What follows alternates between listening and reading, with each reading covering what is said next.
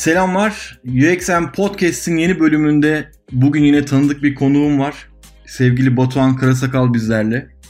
Aynı zamanda ekibin yeni yüzü, yeni üyesi Erhan Küçükbekar da e, bugün e, konuğumuz demeyeyim de artık ev sahibi. E, onu da sizlerle tanıştırmak isterim. Erhan merhaba. Merhaba abi.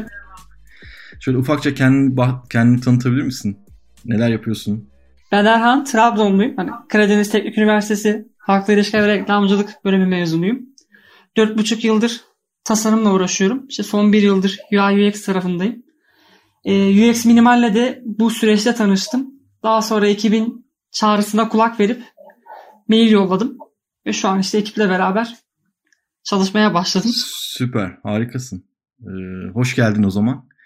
Ee, daha daha zaten çok fazla konuşacağız. Ee, birlikte podcastler e, kaydedeceğiz. O yüzden e, kısa bir giriş oldu. Ee, Batuhan'a dönelim istersen. Batuhan hoş geldin abi. Hoş bulduk. Selamlar abi. Nasılsınız?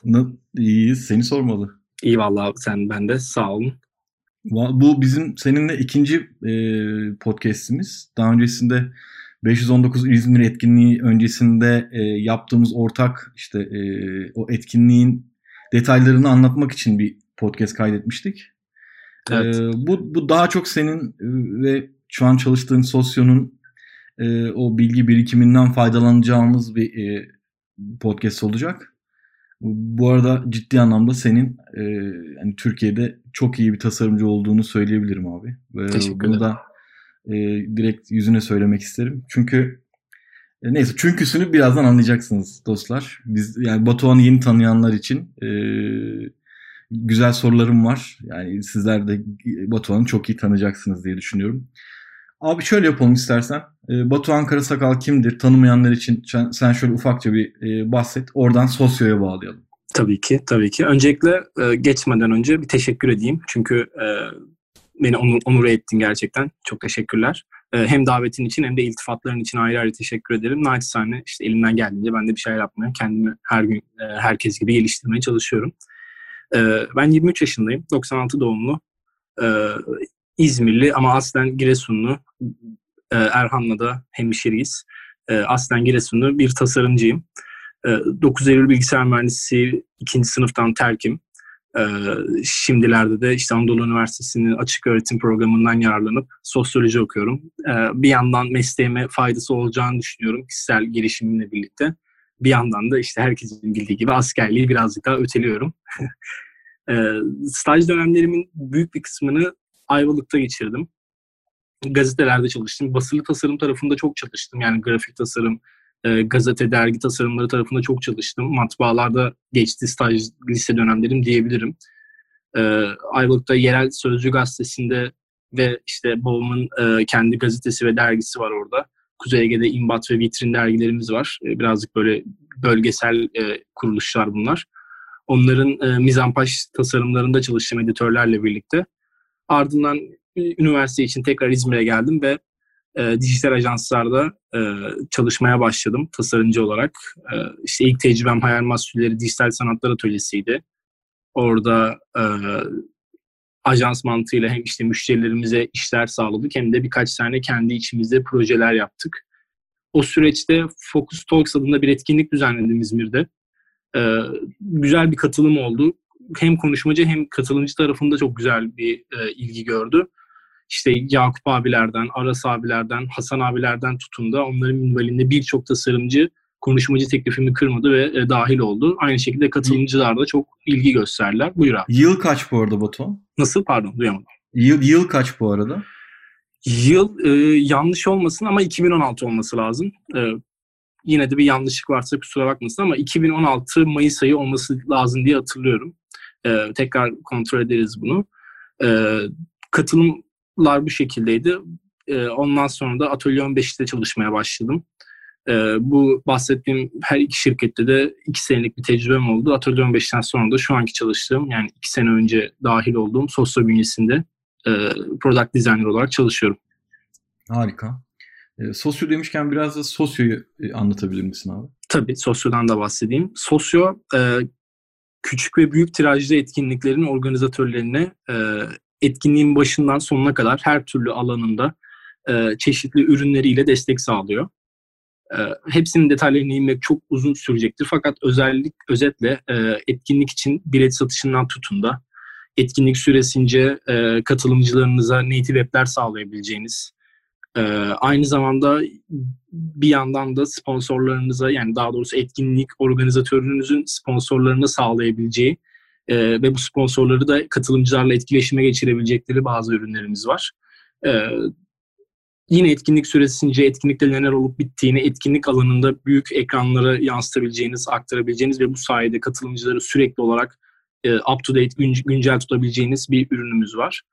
E, ve tabii ki bunların bütün bunların sonunda e, etkinlik organizatörünün elinde oluşan e, aslında sosyonun en büyük çözümlerinden bir tanesi de bu. Oluşması gereken veriyi bundan önce işte yani sosyo gibi ürünler olmadığı dönemlerde ya da işte yokken ya da olmasaydı e, organizatörün elinde etkinlik sonunda hiçbir şey olmuyordu. Ya da oluyorsa da çok ilkel yollarla kendi elde ettiği veriler oluyordu. E, artık e, elinde bir veri var, bir data var. Etkinliğin katılımcılarından tutun da işte etkinliğe kime gelenden, sponsorlarınızdan, etkinliğin içerisinde olan biten her şeyin datasını bizim organizatöre verdiğimiz, e, bunu gösterdiğimiz ve yönetebilmesini sağladığımız bir sistemimiz var. Sosyo genel olarak bu işe yarıyor. Anladım, süper. Peki e, Türk şirketi değil mi? Sos, sos, sosyo. Sosyo. Sosyo diyesim geliyor. evet çok karıştırılıyor. Ben de hatta ilk girdiğinde bayağı karıştırmıştım. Sosyo Türk şirketi değil. Yani şöyle değil. Türk menşeli bir şirket değil ama e, kurucuları Türk. E, daha doğrusu kurucuları arasında Türkler var. E, Yarkın ve Alihan Türk kurucu ortaklar. Bir de e, Joe adında e, Amerikalı bir kurucu ortağımız var. E, fakat Yarkın ve Alihan da uzun dönemdir Amerika'da yaşadıkları için aslında bir nebze Amerikan şirketi diye görüyorum ben. Fakat son dönemlerde Türkiye'de de şirketleştik. E, hem çalışanlarımızın büyük kısmı Türkiye'de olduğu için yani büyük kısmı derken ürün ekibinin büyük kısmı Türkiye'de olduğu için, çalışan olduğu için e, hem de Türkiye'de müşterilerimiz olduğu için Türkiye'de şirketleştik. E, Bil, bildiğim kadarıyla İstanbul'da e, Türkiye'deki ofis değil mi? Evet evet İstanbul Beşiktaş'ta oraları tam bilmiyorum gerçi ama genel olarak İstanbul Beşiktaş'ta bir ofisimiz var. E, hatta ben de önümüzdeki hafta falan orada olacağım herhalde yılbaşı nedeniyle. Ya şimdi e, işte adresini bilmemenden e, e, yola çıkarak remote çalışmanın güzelliklerini, artılarını, eksilerini soracağım sana. Tabii ki. Öncesinde tasarım süreçlerini nasıl yaptığınızı mı konuşalım yoksa remote çalışma ile ilgili artılar eksileri mi konuşalım? Aslında nasıl istersen istersen bence remote'a geçelim. Olur. Biraz daha böyle teknik daha detaylı şeyleri daha sonra iteleyebiliriz. Olur. Bu arada Erhan sen de remote çalışıyorsun herhalde değil mi? Ee, geçen sene remote çalışıyordum. Şu an tam zamanlı olarak Sakarya'da çalışıyorum. Anladım. Tamam. Ee, o zaman buyur Batuhan. Sen e, şöyle sorayım istersen sana. E, remote çalışmanın artıları eksileri nelerdir abi? Çünkü e, bizim Slack kanalında olsun işte e, diğer Slack kanallarında olsun bir tasarım ilan çıktığında sorulan ilk şey şu. Remote mu? Ya da remote'u destekliyor mu? Hı hı. E, ben de e, çok böyle tam remote olmasa da haftada bir remote hakkımız olan bir yerde şirket firmada çalıştığımda remote aslında çok güzel bir şey ama yatmak için çok iyi bir şey. E, yani özellikle evde çoluğu çocuğu olanlar için remote tamamen bir şey e, nasıl söyleyeyim zulüm. Çünkü oradan çocuk sesi geliyor, buradan çocuk sesi geliyor vesaire. Evet. Onun için dışarı gidip bir Starbucks'a vesaire oturmanız vesaire gerekiyor. Eğer bunu yapamıyorsanız remote sizin için iyi bir şey değil. Çünkü gözünüz sürekli şeye gidiyor. Koltuğa şöyle bir yarım saat uzanayım. işte televizyonun karşısına bir oturayım. Ya da şu bir oyunu azıcık bir oynayayım falan. E, artılarını eksilerini söyler misin? Buyur Erhan. Yeni işte olaylar oldu onlara dair olayım. Yeni kitap başlık onları okuyayım diye geçiyor. Evet, kesinlikle. Kesinlikle. E, o yüzden hani artısından çok eksisi olduğunu düşünüyorum ama buyur e, Batuhan sen devam söz. Tabii ki. Ya e, ben e, tabii şimdi remote konusunda çok uzun yıllar tecrübesi olan birisi değilim ama e, iki, son iki yıldır bayağı hard e, yani full time bir remote e, tecrübeye sahibim. E, bu, bu bana birazcık aslında şeye öğretti. Bireysel disiplininiz yoksa yani kendi kendinizi disiplin edemiyorsanız ki ben bu konuda çok iddialıydım kendi içimde. Yani e, hatta çalıştığım bazı arkadaşlarım bana hep şey derlerdi. Yani asker gibi adamsın. Yani asker olmalıymışsın, tasarımcı olmuşsun falan derlerdi. O dereceydi artık noktada. Ama remote beni bile birazcık böyle bir şey yapmadı değil, silkelemedi değil. Zorlanma süreçlerim illaki oldu. Ee, çünkü insanın gerçekten dikkatini dağıtacak çok şey varken ama bunlar ofiste de yok mu? Var ama hani ofis ortamı biraz daha zaten işte şirkettesiniz, iştesiniz artık yani en azından resmi olarak zaten bu, bu tarz e, çok fazla e, serbest takılamazsınız en azından. E, ama işte iş kendi içinize döndüğü zaman biraz daha böyle kendinize şey yapabiliyorsunuz. E, ben de remote'un aslında şöyle bir şey olması gerektiğini düşünüyorum. Yani imkan varsa bu şekilde kullanılabilir. Benim her gün gidip çalışabildiğim bir ofisim olmalı. Ee, genelde de çalışanlarla birlikte orada çalışmalıyız. Ee, ama ben o gün canım işte Muğla'ya gitmek istediyse kimseye böyle ellerimi öne bağlayıp izin istemek zorunda kalmayayım. Ya da ne bileyim işte gidip e, bir tane üründen izin girmek zorunda kalmayayım. Hani bu benim için her zaman elinde olan ve kafama göre takılabildiğim bir imkan olsun. Bunu aslında Sosyo Amerika'daki ofisinde de yapıyor. Ee, biz zaten komple şeyiz, remote'uz ve ofisimiz var ama ciddi anlamda bizde de böyle şu an. İstanbul'dakiler isteyen gidiyor ya da buradan da ben İzmir'den kalkıp gidersem kimse bana neden geldin ya da neden gidiyorsun demiyor. Bence bu çok bu, bu sistem çok güzel ama işte İzmir'de olup her gün ofise gidememenin acısını çekiyorum ben birazcık. Çünkü ben şeyi çok seviyorum. Yani bu benim birazcık karakterimle alakalı olabilir ya tasarımcılık karakterimle alakalı olabilir. Ben yazılımcılarla ya da işte diğer departmanlardan kimler varsa hep beraber çalışmayı ve onlardan beslenmeyi çok seviyorum. Kendi kendime kaldığımda da bir şekilde tabii ki onlarla yine iletişim kurabiliyorsunuz hani artık. Yani e, görüşemiyoruz, iletişim kuramıyoruz demek çok böyle saçma olur ama e, yani bunu bir dijital ürünler aracılığıyla yapmak var. Bir de direkt fiziksel olarak kol kola e, diz, yani dirsek dirseğe çalışmak var. O yüzden ben de e, remote'un güzel bir şey. E, yani zorlayıcı yanları da var insanın bireysel disiplin açısından ama yine de e, normal full time çalışmanın, ekiple birlikte çalışmanın daha iyi olduğunu düşünen taraftayım. Erhan senin var mı yorumun buna? Allah abi Batuhan'a e, Batuhan'a katılıyorum. Çünkü e, kişisel disiplin gerçekten çok önemli. Özellikle çalışırken yani bu sadece remote'da değil ofiste de aynı şekilde. Yani ofiste çalışırken diğer ekrandan Twitter'a falan da bakabilir. Yani bakarsın, çalışırsın. Ama bu kendi disiplinini sağladıktan sonra işte sistemi kurduktan sonra gerisi gelmeye başlıyor. E bir yerde insan ekip çalışmasını da arıyor. Çünkü işte o aradaki mailleşme olsun. Eğer Figma'daysa işte birlikte çalışmada şurada bu sorun çıktı işte bunu nasıl halledeceğiz diye o iletişim kopukluğunun yaşanması da büyük eksilerinden bir tanesi. Benim şeyim böyle. Evet. E, yani e, aslında Batuhan sen hani beni de biraz e, aydınlatmış oldun şeyde şey konusunda.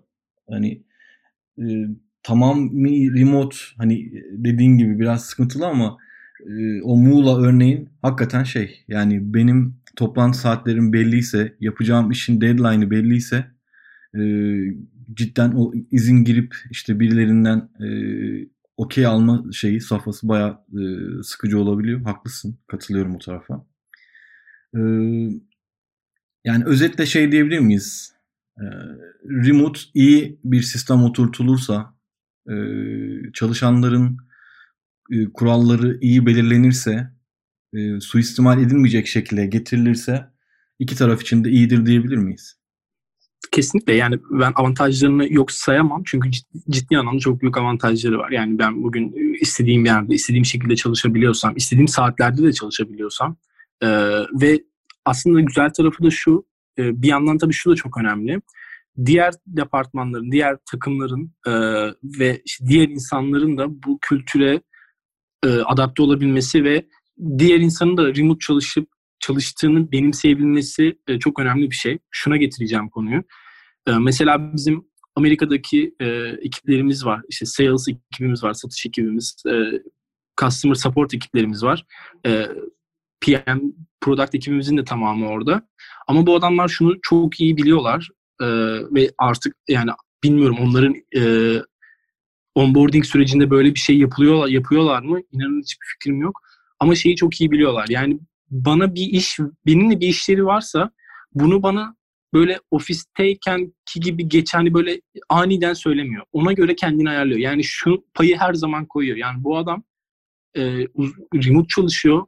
İsterse bu işi yani isterse benimle aynı anda çalışmayabilir haliyle benim şu an ona verdiğim işi bana 10 saat sonra da gönderebilir deyip bu e, şeyi çok güzel koruyorlar ve hiçbir zaman e, şeyimiz olmuyor böyle birbirimizi blokladığımız dönemler tabii ki illaki oluyor ama bu böyle can sıkacak duruma hiçbir zaman gelmiyor. Çünkü bütün e, takımların, bütün çalışanları biliyorlar ki şirkette remote çalışanlar var. Zaman farkları zaten var.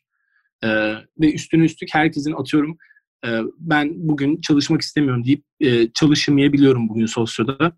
Bugün off günüm diyebiliyorum ve bu, bu tarz böyle payları kendi iş planlarına ekleyip işlerini ona göre planlıyorlar. E haliyle bu da işte dediğim gibi o bloklanmayı, e, iş birikmesini engelliyor.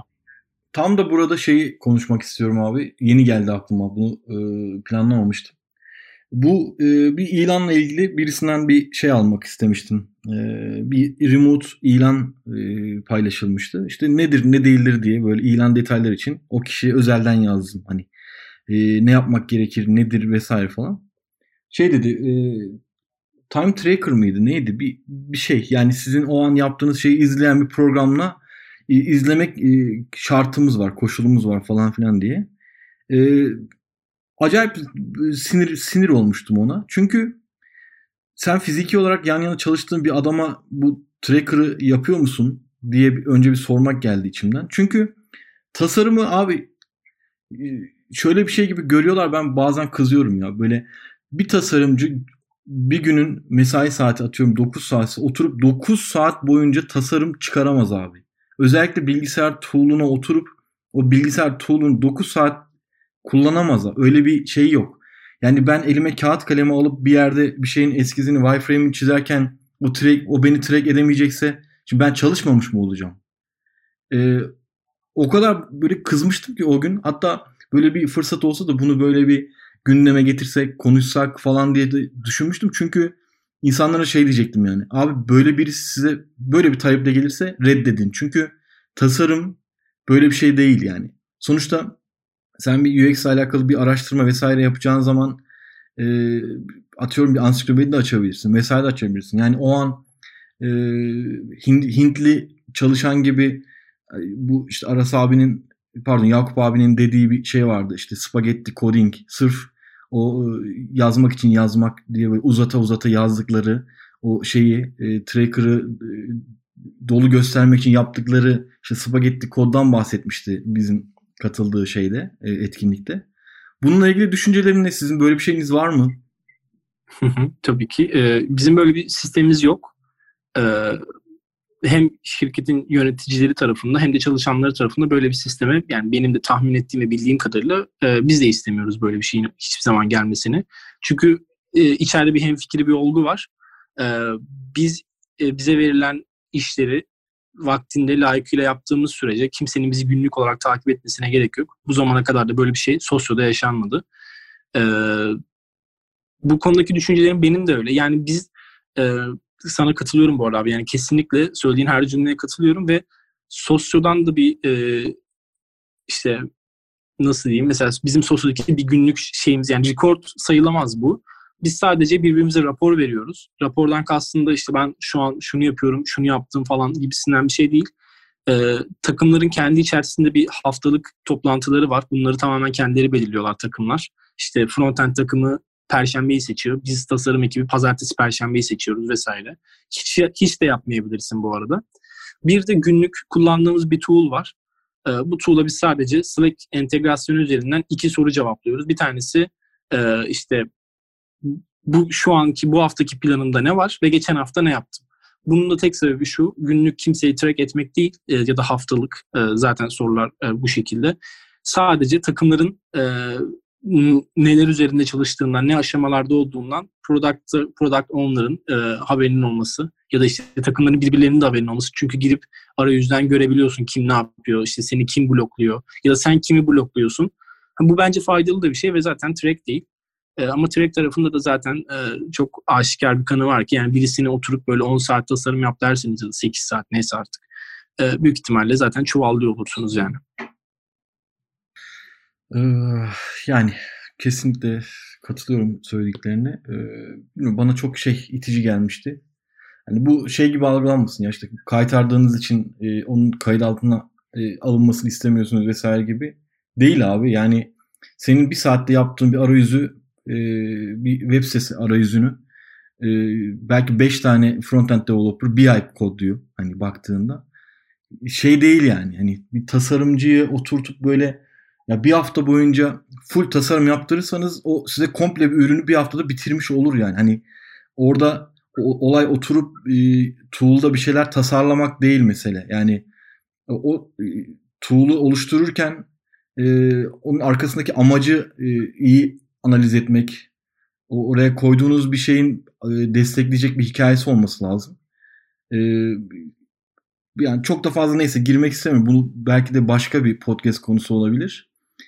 E, o zaman şey yapalım abi. E, sosyodaki tasarım süreçlerine girelim. Çünkü e, bayağı güzel bir ekibiniz var. E, toplantılarınız vesaireleriniz İngilizce oluyor. E, yani aslında global bir şirket. Temsilen de buradasın. E, biz böyle Türkiye'deki şirketler olarak biraz böyle kendimizi göre göre dışarıda ne olduğunu çok fazla takip edemeyebiliyoruz. Ee, ya aslında vizyonumuzda kendi adıma söyleyeyim. E, vizyonumuz biraz Türkiye ile sınırlı. E, işte bir makale okursak vesaire işte Twitter'dan e, ünlü tasarımcıları, globaldeki ünlü tasarımcıları takip edersek vesaire böyle e, neler oluyormuş, neler bitiyormuşuz far, e, farkına varabiliyoruz. Hani burada globalde çalışan birisi olarak da e, bize e, biraz e, Sosyonun tasarım süreçlerinden ba- başlayıp biraz o globalde biz Türkiye olarak ne aşamadayızı e, biraz öğrenmek istiyorum senden abi. E, söz sende buyur. Tabii ki. Teşekkür ederim öncelikle tekrardan. Ee, yani tabii çok iddialı bir soru. Ee, bu kadar yani iddialı bir soruya çok iddialı bir cevap vermeyeceğim. Çünkü e, büyük ihtimalle haddime değil. E, o kişi yani tam olarak ben değilim. Böyle bir kişi var mı onu da bilmiyorum ama ben değilim onu biliyorum. E, ama naçizane işte iki senedir e, yüze yakın ülkede ürününü kullanan, birden farklı kullanıcı profillerinin kullandığı e, ta, yani bir, bir şirkette çalışan birisi olarak naçizane bir şeyler aktarabilirim belki de. E, öncelikle tasarım süreçlerinden başlayayım Sosyo'nun. E, Sosyo'da bir ekibe gelen, yani bunu tasarımcı tasarım ekibi olarak kısıtlandırmamak gerek. Bir ekibe gelen e, işler, atanan işler genelde iki çeşitlidir.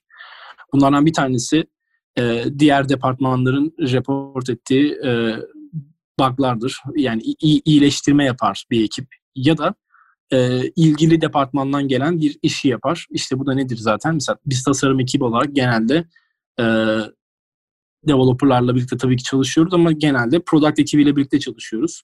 E, biz çünkü işte bir product design'ın bir e, işin ta ki e, düşünme aşamasından itibaren içinde bulunmaya çalışıyoruz. Bu bayağı özel çaba gösterdiğimiz bir nokta. Çünkü bireysel anlamda bize de çok şey kattığını düşünüyoruz. E, bize gelen işler, mesela tasarım ekibine gelen işler ya customer ekibinden gelmiş oluyor eğer baksa ya da QA ekibinden gelmiş oluyor.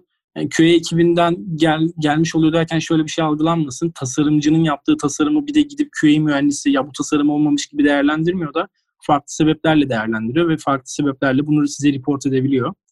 E, customer ekibi de zaten e, tabii ki biz de kullanıcılarımızın hareketlerinin e, neler yaptığının, tasarımlarımızın sonuçlarına çok içi dışlıyız. Fakat onlar bizden de çok daha iyi durumdalar. Her gün müşterilerle görüşüyorlar ve her gün müşterileri takip ediyorlar kullanıcılarımızı. E, haliyle onlardan da bize çok fazla iş gelebiliyor. Ya da işte bahsettiğim gibi product ekibiyle e, ekibinden bir yeni bir özellik, yeni bir ürün de olabilir bu, yeni bir özellik de olabilir, geliştirme de olabilir. Klasik bir test yani e, bu şekilde geliyor. Biz son dönemlerde sosyoda birazcık büyüme e, aşamasına girdik. Bu büyüme işte hem maddi anlamda hem de ekiplerin insan sayısı anlamında da bir büyümemiz var ve ekipler bu sefer gerçekten ekip olmaya başladılar.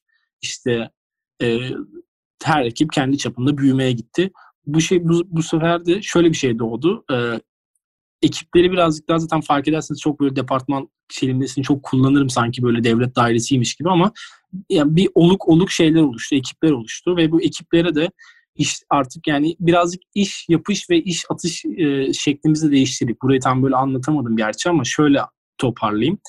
E, ekibimize yeni katılan ve product owner'ın da katkısıyla e, iş yapış şeklimizi çok fazla değiştirdik. Bir iş artık bir takıma geliyor ve bu takım kendi içerisinde bu işi planlıyor. Kendi kendine bir e, sürece dahil olmuş oluyor. Yani artık bir tasarım işi e, direkt Batu'ya atanamıyor. Önce tasarım ekibine atanıyor. Sonra tasarım ekibi onu kendi içinden e, o sprint, o e, scope dışından çıkmadan e, kime atarsa, ne zaman yaptırırsa, nasıl test ederse kendisi yapıyor. Ve ondan sonra ilgili departmana tekrar işi gönderiyor. E, bu şekilde iterasyonlarla iyileştirdiğimiz bir sürecimiz var. E, şey mi, ecel mi e, süreçler yoksa? Ya aslında şöyle, e, kesin olarak bir adlandırdığımız bir sistem yok. Zaten yani ben şahsım adına da bu tarz e, metodolojilere çok aşırı hakim bir insan değilim. Araştırdım ama pratikte böyle işte agile yapıyoruz diye hiçbir zaman çalışmadım. Her zaman gittiğim şirketin kendi bir kültürü oldu ve ben de ona adapte oldum. Yani o yüzden burada da çok böyle cevap veremeyeceğim sanırım bu soruya ama e, kendimizce bir yaptığımız bir sistem var. Hani e, agile mı, scrum mı tam böyle adını koyamıyoruz ama işte haftalık toplantıları olan, takımların kendi içinde toplantıları olan e, ve az önce bahsettiğim şekilde de bir iş yapış şekli olan bir e, ürün ekibiyiz. Peki şey sorabilir miyim? Yani bir story point vesaire veriyor musunuz şeylere, tasklara? Yani yoksa sizin adınıza o product e, product owner mı demiştin? product owner'larımız ve product manager'larımız var. İkisini Onlara mı gidiyor ayrı. şeyler, tasklar? Yani onlar mı bir story point veriyor? Nasıl oluyor? Yani bunun zorluğunu e, sana gelip şeyi soruyorlar mı yani? Bu senden böyle bir şey isteyeceğim ama ne kadar sürer gibi bir diyalog geçiyor mu aranızda? Evet. Tabii aslında oralara birazcık daha değinmem lazım sanırım. Ee, şimdi Şöyle yapalım istersen abi. Ettim. Onu bir simüle ediyor gibi e, product owner'a bir iş gelmiş ve e, onun konuşması nasıl oluyor? Yani o dağılım nasıl oluyor? O, o, o tarafa biraz bahsedebilir misin? Tabii tabii.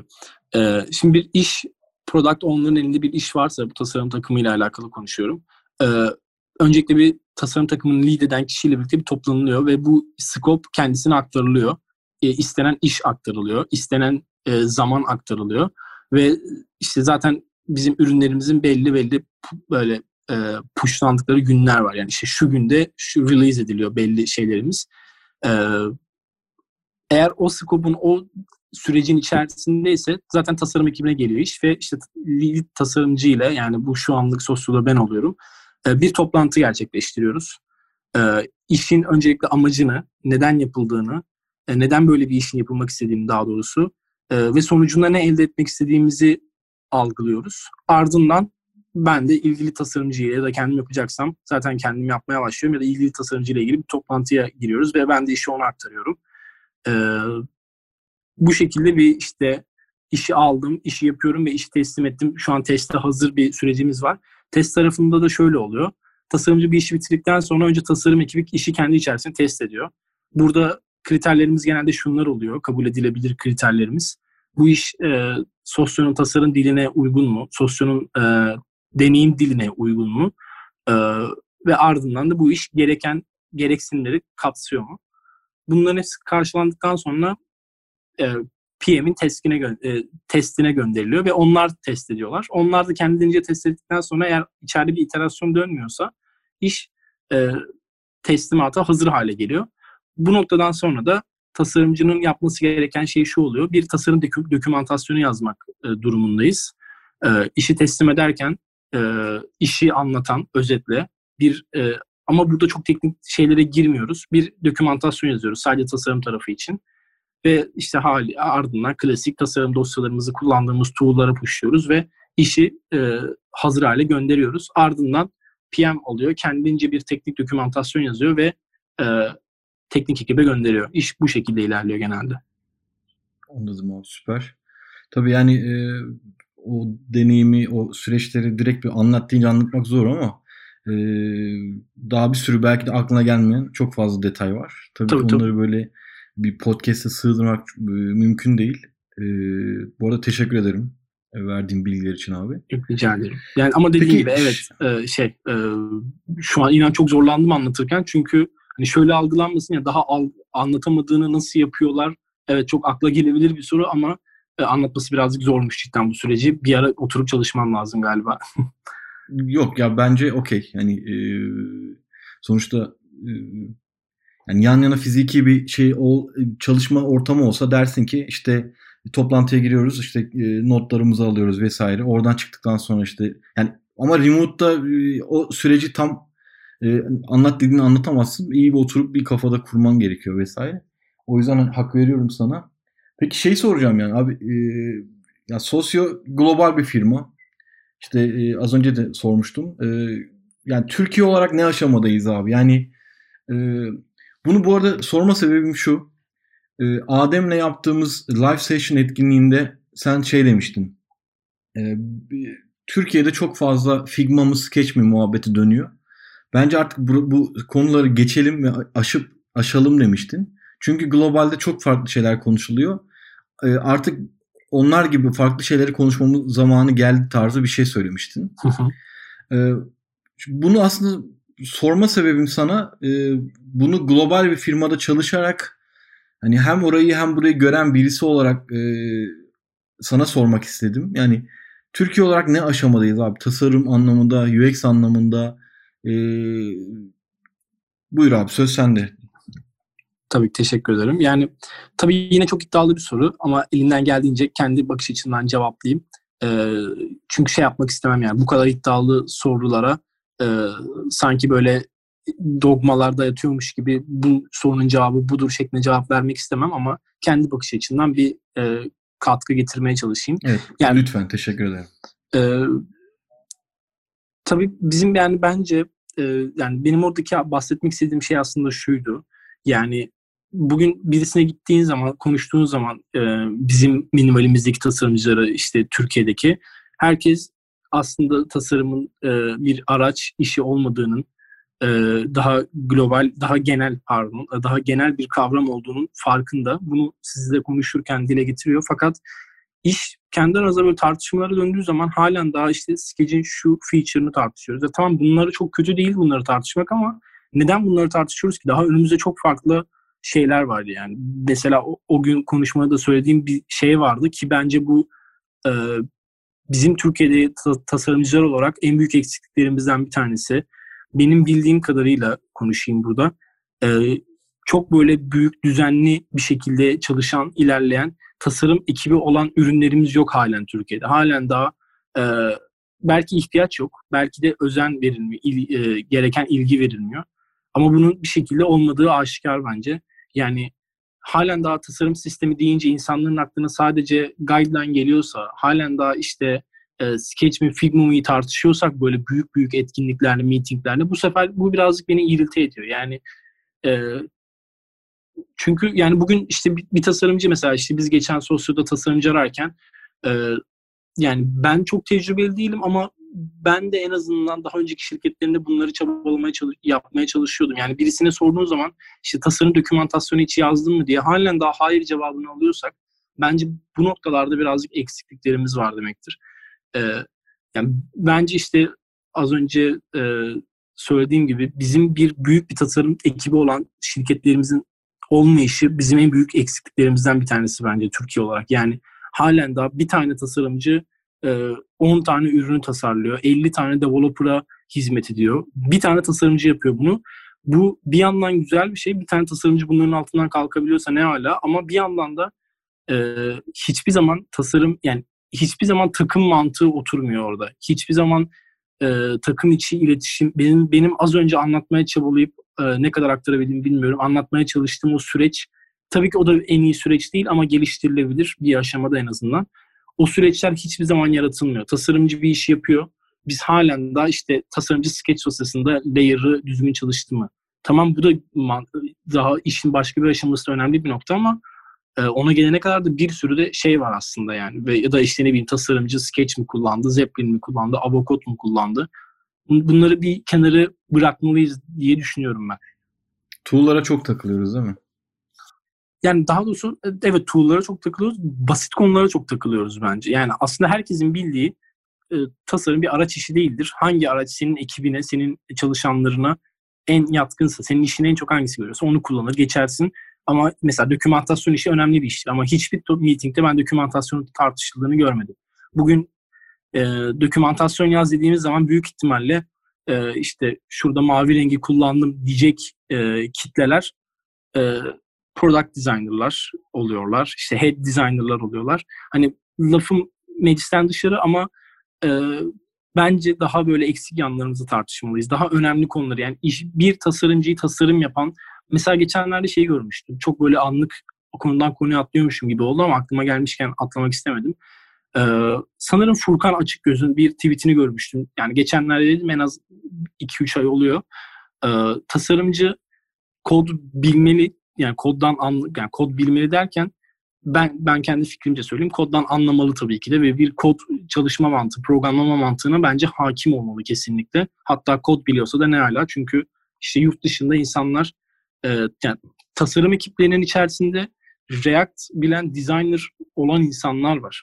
Yani iş frontendçiye hiç gitmeden o komponenti React komponentine çeviren tasarımcılar varken biz halen daha işte Sketch'te e, komponent mi yapsak, sembol şöyle mi olsa falan bunları tartışıyoruz ve bu beni yani neden ki adamlar yani git Klarna'ya bugün adamın kendi içerisinde e, React developerları olan, React tasarımcı, bilen tasarımcılar olan tasarım ekipleri var. Bizde neden yok böyle insanlar? Hiç tasarımcılar React bilmeli mi diye konuşmuyoruz yani ya da ne bileyim hiç e, tas, tasarım dokümantasyonu nasıl yazılır diye hiç konuşmuyoruz. O yüzden bu konulara birazcık gönderme yapmak istemiştim açıkçası. Bu arada Klarna demişken e, bu yine soruma dönüyorum yani e, globalde Türkiye olarak ne aşamadayız kısmında. Şimdi senin işte Klarna gibi vesaire gibi birkaç yerle bir e, şeyin olmuştu yanlış hatırlamıyorsam değil mi? evet görüşmelerim oldu. Bir, bir görüşme sürecin olmuştu. Yani orada az çok mesela bir, bir Türkiye'deki bir şirkete başvururken karşına gelecek o e, nasıl söyleyeyim mülakat vesaire var. Bir de Klarna bildiğim kadarıyla hani dünyanın en iyilerinden birisi değil mi? E, yanılmıyorum. Evet yani özellikle ödeme ödeme sektörlerinde falan en iyi ürünlerden bir tanesi diyebiliyorum ben de. Okey. E, yani orada böyle karşına gelen e, ve çok şaşırdığın ne var abi? Ee, benim bir böyle bir Avrupa'da relocate edebileceğim bir iş arama sürecim oldu. Bu süreçte e, birçok şirketle görüştüm. İri, büyüklü, küçüklü, işte Estonya'dan da şirkette görüştüm. İsveç'ten de görüştüm. Hollanda'dan da görüştüm. Tabii görüşmekte kaldı bunlar ne yazık ki. Fakat bana çok büyük bir ders verdi. O da şu oldu. Ee, biz portfolyodan kastımız eğer dribble, dribble profili ise ya da işte işlerin böyle şat haline getirip bir klasöre koyup ziplenip gönderilmesi ise biz olayı çok yanlış anlamışız bir kere. Yani ben kendi adıma bunu söyleyebilirim. Ben çok yanlış anlamışım olayı. Ee, ve önem vermemişim daha doğrusu. Aslında bilincinde olduğum bir konu fakat önem vermemişim. Ee, biz yaptığımız tasarımları görsel olarak karşıya göstermekten başka hiçbir şey yapmamışız bunca zaman. Yani benim de bunca şirkete girerken sonra dönüp böyle bir kendime baktım ve şunu düşündüm. Yani bunca şirkete girerken sadece dribble profilindeki şartlarla girdim ve işte 3-5 yazdığım yazının katkısı olduysa, podcastlerin katkısı olduysa bu kadar. Ama şunu hiçbir zaman anlatmadım insanlara ben. Ben bu üründe şu sorun üzerinde şöyle bir çözüm getirdim ve sonucunda şunları aldım şöyle bir sorun vardı. Ben bunu böyle çözdüm. Buna böyle yaklaştım. Bu bu bu alternatifleri yaptım. Bunu seçtim. Bununla yürüdüm ve bu sonucu aldım. Bunu hiçbir zaman anlatmadım ben insanlara. Hep e, Dribble'da güzel şartlar gösterdim. Beğendiler UI stilimi ama UI stilimi beğendiler. Yani UI UX designer olarak girdiğim şirkette bile beni gördü, UI güzeldi de aldı. UX'i de bir şekilde yaptık yani orada. Hep böyle ilerledi işler. Fakat işte son dönemlerde baya böyle bir kendime ders çıkarmaya çalıştım. Doğru yanlış tartışılır. Belki halen daha yanlış yapıyorum ama şunu anladım ki 10 tane şirketten, 15 tane şirketten aynı sorular gelince ha dedim demek ki burada bir şey var. Benim insanlara çözdüğüm sorunları nasıl çözdüğümü ve sonuçlarında neler olduğunu anlatmam gerekiyor. Öteki türlü ben bir tasarımcı değilim çünkü ben görsel bir şeyler yapan birisiyim. Ee, o hep etkinliklerde bahsettiğimizde de işte Twitter profillerine yazdığımız problem solver'ı gerçekten e, nasıl yapıyoruz ve bunu nasıl insanlara aktarıyoruz bu bence çok önemliymiş. Ben bunu şimdi anladım. E, daha doğrusu dank etti. Zaten farkındaydım fakat dank etti. E, ve işte onun da üzerinde çalışmalara kendince başladım diyebilirim. Abi, Anladım. Süper. E, şey eklemek istiyorum Batuhan'ın dediğine. Şimdi Dribble'a girdiğimizde zaten birkaç böyle yurt dışında makalelere falan rastlıyorsunuz Dribble tasarımcısı diye.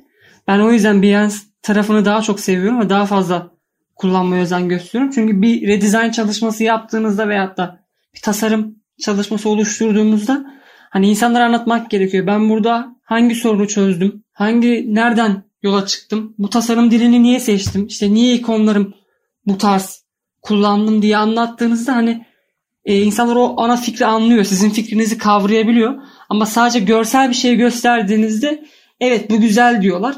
Hani yurt dışında e, Batuhan'ın dediği gibi buna özen gösteriyorlar. Hani bunu arıyorlar. Hani ben burada bu civarlarda işte küçük şirketlerde dikkat ettiklerini pek görmedim. Aa evet güzel bir Behance profili var. Güzel bir Dribble profili var. Hadi gel işte işe başla veyahut da şunları yap diye. Daha sonra yapamayınca işte veyahut da katman paneli karma karışık isimsiz olunca ya niye böyle oldu ki işte bu adamın Behance Dribble profili bu kadar güzelken niye böyle işler çıkarttı diye soruyorlar. Hani o yüzden bir tasarıma yaklaşmadan önce belli soruların sorulması gerektiğini düşünüyorum Batuhan gibi. Ben dribble efekt diyorum buna abi. Ee, çünkü otur 15 günde ya da bir ay işte e, vaktin varsa çalışmıyorsan vesaire. Abi aç popüler şeyleri. e, en çok beğenilen hangisi? Otur yap. E, bu senin ciddi anlamda tool becerini inanılmaz geliştirecek bir şey. Kesinlikle. Ve ortaya çıkacak o senin yaptığın şeylerle portfolyo su şeylerle e, hani alamayacağın iş yok da diyebilirim açıkçası. Yine senin söylediğine geliyor Batuhan. Ancak işte orada mesele şu yani e, ben hala portfolyo kelimesinin böyle çok şey olduğuna inanmıyorum yani. Hani o kişiyi yansıttığına inanmıyorum. Çünkü ben mesela 10 yıldır çalışıyorum ama hiçbir zaman bir portfolyoya ihtiyacım olmadı. Son birkaç e, seferdir bir portfolyo gerekti. İşte diyorum ki yani oturup ne, nasıl yapacağım? 10 sene önceki tasarım hatta bunu seninle de konuşmuştuk Batuhan. Yani ilk işte e, 10 yıl önce yaptığım çok iyi bir UI şu an iyi bir UI gibi gözükmeyecek. Yani onu ben görsem şu an lan ne kötü olmuş deyip elerim ama senin dediğin gibi onun o hikayesini yazsak e, o, o dönemdeki şartları yazıyor olsak işte e, daha açıklayıcı olur kesinlikle. Yani dribble efektten kastım da şu. UI'ye UI evet bir şekilde insanların gözüne güzel göz, gözüküyor ama size bir sıfırdan proje geldiğinde o dribble vesaire o size yardımcı olmayacak yani. O yüzden bir yere girip deneyimlemek vesaire etmek ondan sonra e, tam anlamıyla bir şeylere vakıf olmanızı e, sağlıyor. Neyse çok, çok girmeyelim dribble tarafına çünkü o kadar çok konuştuk ki artık bunu. Eee Globalle ilgili söylediklerine katılıyorum e, Batuhan. Gerçekten haklısın. Peki e, bu şey demiştin ya işte case study'leri çok iyi anlatmadan e, global bir firmaya girmenin mümkün olmadığını e, gördüm diye. Peki orada e, yine biraz bahsettin ama tam olarak şöyle kısaca bir özet alsam. Portfolyo dediğimiz o işte case study'lerin o, o case study'lerden oluşan o e, portfolyonun özetle nasıl bir şey olması gerekir? Yani sen o e, işte şirketlerde ben onu deneyimledim demiştin ya. Şu basitçe bir daha özetleyebilir misin abi bize? Tabii ki. Yani e, bu tarz görüşmeler yapan birisi zaten şu soruyla çok fazla karşılaşacaktır. E, genelde işte tasarım ekibine kadar geliyorsanız yani işte VP of Design ya da işte bilmem Head of Design'la görüşmeye kadar geliyorsanız zaten şu soruları çok fazla duymuşsunuzdur. E, karşılaştığın en büyük sorun neydi? Buna nasıl yaklaştın? E, sonucunda ne oldu? Bu soruyu yani ben çok duydum. Bilmiyorum. Belki bana denk geldi. E, belki de bu böyle çok önemli bir noktada değil ama e, bu soruyla çok fazla karşılaşabiliyorsunuz. Ve bu soruna, bu soruya karşı elinizde cevap verecek donelerin olması gerekiyor. Bu donelerin de ben case study'ler olduğunu düşünüyorum. Çünkü e, böyle bir soru mu geldi sana ya da işte ne bileyim e, senden bu örnekler mi istendi? Adama pat pat pat gönderebileceğiniz böyle güzel hazırlanmış e, tabii ki yani içerisinde hani şimdi biz böyle blog yazılarına falan benim tepkim bazen böyle arkadaşlarla falan konuşurken hani şey diyorum hani blogda ne, yazıda ne anlatıyorsa adam %50'sini yapıyordur gerçek hayatta. Yani atıyorum bir şirket, bir ajans yani biz şunu yapıyoruz diyorsa onun %50'sini yapıyordur büyük ihtimalle. Tabii ki bunların içerisinde şişirmeler de oluyordur illaki olmalıdır da belki.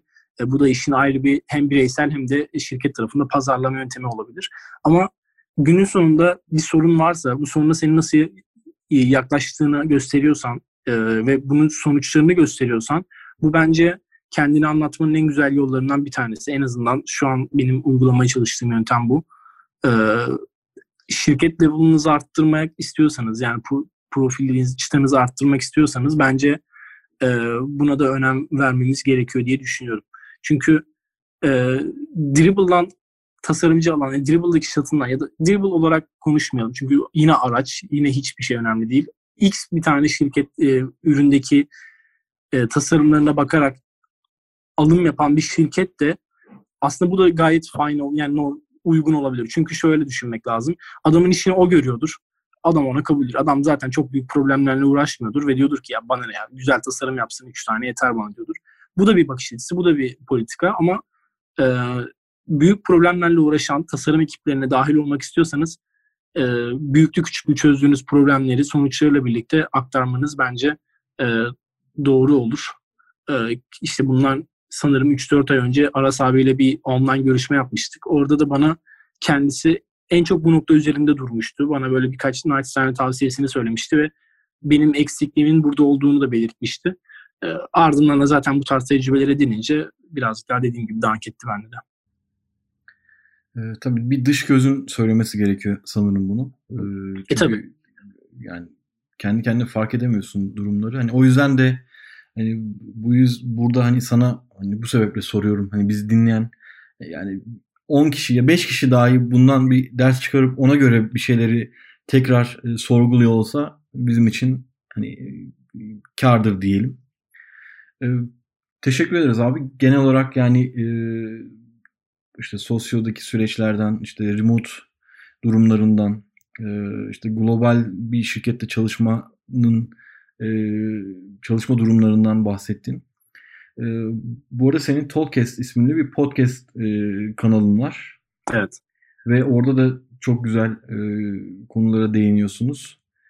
E, son ne zaman paylaştın abi? En son ben kaçırmış olabilirim. Ya orası çok En son en son bir freelance üzerine bir yapmıştınız bölüm. Evet, Baran'la birlikte yapmıştık. Ya orası çok, Sonra çok şey mu? gidiyor. Ee, yok olmadı. Yani olacak listem var ama bir türlü olamıyor. Orası yani ben işte UX minimal gibi işte tasarım mutfağı gibi çok böyle üstüne düşemiyorum bu işlerin. Ee, birazcık orada da aslında benim büyük bir eksikliğim var. Hani bir şeye başlıyorum böyle ama devamını getirmekte çok zorlanıyorum o konuda. Çok da istiyorum aslında. Ee, birazcık çalkantılı gidiyor ama bakalım yakın dönemde tekrar bir dönme isteğim var açıkçası yani. Ee, dinleyicilerimizden Tolkes'i takip etmelerini e, önerelim. E, ciddi anlamda şey e, çok güzel konulara değiniyorsunuz. Orada sadece benim bir önerim şey abi. Hani sen sen çok mütevazi bir adamsın. Bence kendi fikirlerini vesaireni de fazlasıyla şey yap yani. E, konulara dahil et. Çünkü hani sen moderatör e, olunca e, olmuyor yani. O nasıl söyleyeyim? E, israf oluyor gibi düşünüyorum ben. Teşekkür Bence ederim. senden de biz bir şeyler duyalım orada. Ben takip etmeyi çok seviyorum. Özellikle arabada. E, ben o freelance e, çalışma üzerine ondan sonra acaba kaçırdım mı falan diyordum da iyi kaçırmamışım. E, bu arada dediğim gibi Talkcast'i takip edin. Teşekkür ederim. Erhan senin ekleyeceğin bir şeyler var mı? Ee, şu anlık yok abi. Teşekkür ederim. Hani şey Şimdi biraz bayağı heyecanlıyım o yüzden hani konuşurken. Yok ben heyecanlı fark ettiğim için sana çok fazla böyle topu atmayayım. Hani e, adamı da zora sokmayalım istedim. Bu arada e, geçen bir ay mı oldu acaba biz şeylere çıkalı, ilanlara çıkalı? Arkadaşlar bu arada biz UX Minimal ekibini büyütme taraftar değiliz ancak bazı durumlarda e, ihtiyaçlarımız olabiliyor. İşte e, en son bu e, sosyal medya yönetimi ve e, bu bu kişiden aynı zamanda e, fotoğraf çekmesini işte etkinliklerde fotoğraf çekip onu gelip editleyip e, sosyal medya platformlarımızda e, belirli aralıklarda paylaşım yaparak o sosyal medyayı canlı tutmasını istediğimiz bir ilan çıktık. Çok güzel geri dönüşler aldık. Bu arada o tarafla da sevgili Bilgin ilgileniyor. E, Bilgin e, Bilgin Durmaz. E, ancak çok güzel ilan şey başvurular var. Ancak bu tarafta Ankara'da bir e, ikamet eden bir arkadaş olsa daha iyi olur dedi Bilgin. O yüzden e, şehir dışındaki arkadaşlara olumlu dönememiş. E, böyle bir durum var. E, çünkü hani biz biliyorsunuz ki Ankara'da yapıyoruz etkinliklerimizi. E, işte şehir dışında olan arkadaşı da her etkinlikte e, abi atla gel uçağa vesaire diyecek bütçelerimiz de olmadığı için hani mecburen Ankara'da olmasını gözetiyoruz diyelim. Diğer arkadaşlarımız lütfen bize darılmasınlar. Onun dışında bir Hackerman Hackerman ilanımız vardı. Onu da bulduk. Sevgili Toprak Koç da e, ekibe dahil oldu. Onu da artık bir sonraki podcast'te e, tanıştırırız sizlerle. E, aynı zamanda sevgili Beylem e, dahil oldu. Beylem de bu arada şey yani İsveç'te, Dubai'de, işte Sherpa'da çalışmış çok deneyimli bir e, UX e, researcher. UX designer mıydı? çok iyi bir UX üstadı diyelim. çok iyi bir UX'çi. Evet, çok iyi bir UX'çi deyip böyle toparlıyormuşum. Ben çok keyif aldım Batuhan. Cidden çok teşekkür ederiz abi. Ben çok teşekkür ederim. Ee, Sağ olun. Yani seni konuk etmeye devam edeceğiz. Bunu net söyleyeyim. Çünkü e, yani seninle böyle bir podcast oturup bitiremiyorum ben konuları. Daha böyle bir sürü soracağım şey var ama biz her zamanki gibi 20 dakikalık podcastler planlayıp böyle bir saate e, dayandığımız için artık böyle dinleyenleri de böyle sıkmamak için e, elimizden geldiğince kısa tutmaya çalışıyoruz. Daha bir aklımdakilerin yarısını bile konuşmadık ama baktım şöyle bir bir saate yaklaşmışız yani. Süper. Ee, tekrar teşekkür ederim Batuhan geldiğin için. Ben de teşekkür ederim için. davet için. Hep ben davet ediyordum. Ee, davet edildim. Teşekkür ederim. Ee, Aynen. Ee, Sürçülisanlıktayız. Affola. Seni peki nereden takip edebilirler? Twitter vesaire adreslerini verebilir misin? Ben Bu arada e, Slack kanalımızda da varsın. Evet Slack kanalımda varım. Oradan direkt görüşebiliriz. Twitter'ı kapattım artık kullanmıyorum. LinkedIn ve mail üzerinden batuhan e, e, ulaşabilirler. Aynı zamanda dediğim gibi e, Slack kanalında da var Batuhan. Batu Karasakal adı altında. Evet. E, her zaman yazabilirsiniz. Zaten Batuhan 7-24 aktif Slack'te. Evet. e, tekrar teşekkür ederim Batuhan geldiğin için. Erhan e, sen de ekibe hoş geldin. Hoş bulduk abi. Senin genç yaşına rağmen ciddi anlamda e, UI anlamında çok başarılı olduğunu düşünüyorum. E, ekibe de UI anlamında e, çok şey katacağını düşündüğümüz için güzel mailini, mailin için de ayrıca teşekkür ederiz. Yani Trabzon'dan adam bütün etkinliklere çıkıp gelip üşenmeden gelip bir de faydalanıyordu. Bu bizim için çok değerli bir şey. E, senin gibi güzel böyle insanlar olduğu sürece biz bunu yapma şey heyecanını e, barındırıyoruz içimizde. Yani sonra senden de mail gelince şey kalamadık yani hani o şeye olumsuz cevap veremezdik yani kesinlikle. Senin gibi güzel insanlarla birlikte işte UX mimari buralara hani buralara geliyor demeyeyim hani güzel bir sinerji oluşturuyoruz diyeyim.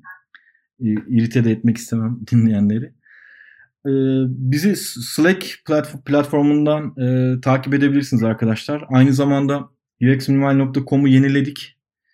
E, yani orada da gönül isterdi ki UX e, topluluğu olarak e, çok güzel böyle bir custom bir web sitemiz olsun ama hepimiz e, çalışan insanlarız. E, buna zor yetişiyoruz diyebilirim inanın. E, ama yapmak isteyen olursa bir baba yiğit e, ağanın eli tutulmaz. E, her zaman açığız böyle şeylere. Bunu çünkü bir iki kişi bana özelden e, İbrahim miydi tam hatırlayamıyorum. Keşke hani template değil de bir, direkt böyle custom bir web siteniz olsa güzel olmaz mıydı dedi. Ben de şey dedim hani yazabiliyorsan yaz, yazmak istersen engel olmayız ama hani zaman, e, efor vesaire buna el verdiği için böyle yaptık dedim. E, tamam benim de biraz işlerim var abi falan dedi. O zaman dedim hiç söylemeyeceksin böyle şeyleri. yani o yüzden e, hayaller gerçekler diyorum. Teşekkür ederim bu arada dostlar. E, nasıl kapatacağım şu an düşünüyorum. Başka Bizi LinkedIn'den, Twitter'dan e, takip etmeyi unutmayın. Aynı zamanda Patreon hesabımızdan bizi desteklemeyi unutmayın arkadaşlar. Patreon'a e, bugüne kadar çok ihtiyacımız yoktu ama artık var. Çünkü e, daimi sponsorluk vesaire gibi durumlarımız olmadığı için Patreon destekleriniz bizim için önemli. Deyip teşekkür edip e, bir sonraki podcast'te görüşmek üzere diyorum. E, Hoşçakalın. Görüşmek üzere. Bay bay.